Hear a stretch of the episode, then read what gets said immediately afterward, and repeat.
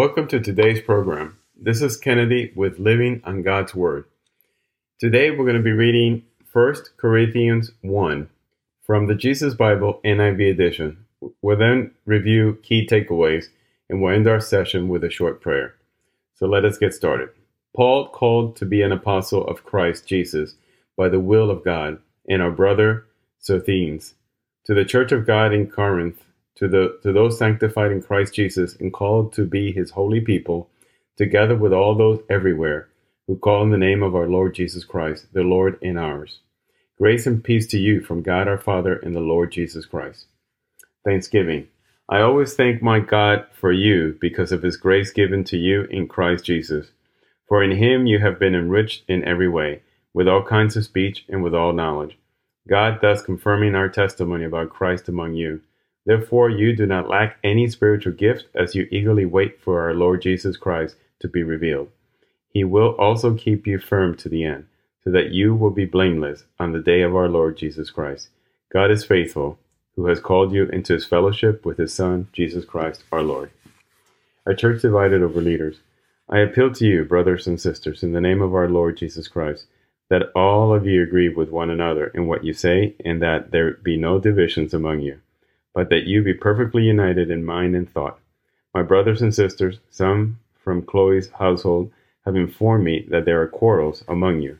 What I mean is this one of you says, I follow Paul, another, I follow Apollos, another, I follow Cephas, another, I follow Christ. Is Christ divided? Was Paul crucified for you? Were you baptized in the name of Paul? I thank God that I did not baptize any of you except Crispus and Gaius so no one can say that you were baptized in my name. Yes, I also baptized the household of Stephanas. Beyond that, I don't remember if I baptized anyone else.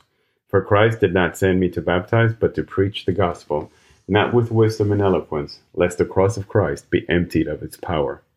Christ crucified is God's power and wisdom. For the message of the cross is foolishness to those who are perishing, but to us who are being saved, it is the power of God. For it is written, I will destroy the wisdom of the wise, the intelligence of the intelligent I will frustrate. Where is the wise person? Where is the teacher of the law?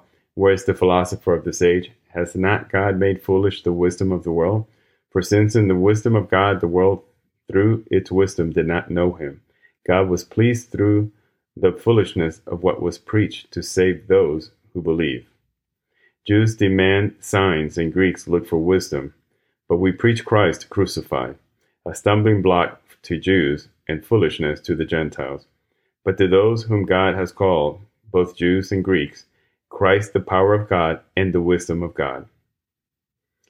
For the foolishness of God is wiser than human wisdom, and the weakness of God is stronger than human strength. Brothers and sisters, think of what you were when you were called. Not many of you were wise by human standards. Not many were influential not many were of noble birth. But God chose the foolish things of the world to shame the wise. God chose the weak things of the world to shame the strong. God chose the lowly things of this world and the despised things and the things that are not to nullify the things that are, so that no one may boast before him. It is because of him that you are in Christ Jesus, who has become for us wisdom from God. That is our righteousness, holiness, and redemption. Therefore, as it is written, Let the one who boasts boast in the Lord. So let's look at a couple of key takeaways here. Paul is referring to and writing to the church in Corinth. Basically, this is a new church that has lost its way. There's much sexual uh, immorality, depravity, uh, people just walking away from the Lord, drunkenness, and influence of false teachings.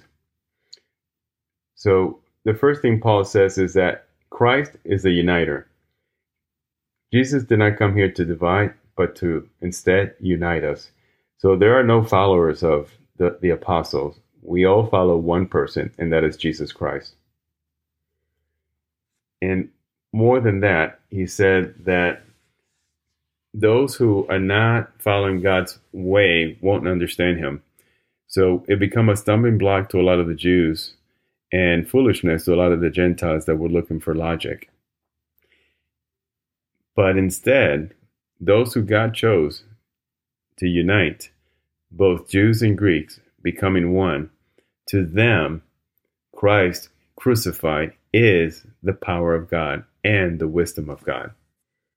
To conclude, Paul wants to make clear that we don't have any power, that we are not worthy, that the only one with the power is Christ and the work that he did on the cross, and that God on purpose chooses the lowly, the worthless, in order to accomplish some of his most mighty works, so that we would never, humans would never mistake where the power is and who's and who's in charge and who's on the throne.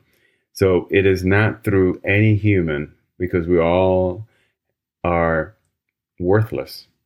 We all have failings of huge proportions. But everything that we achieve, all the great works achieved by men, is strictly because of the power of Christ, because of the power of Christ on the cross, and that God alone is is our power.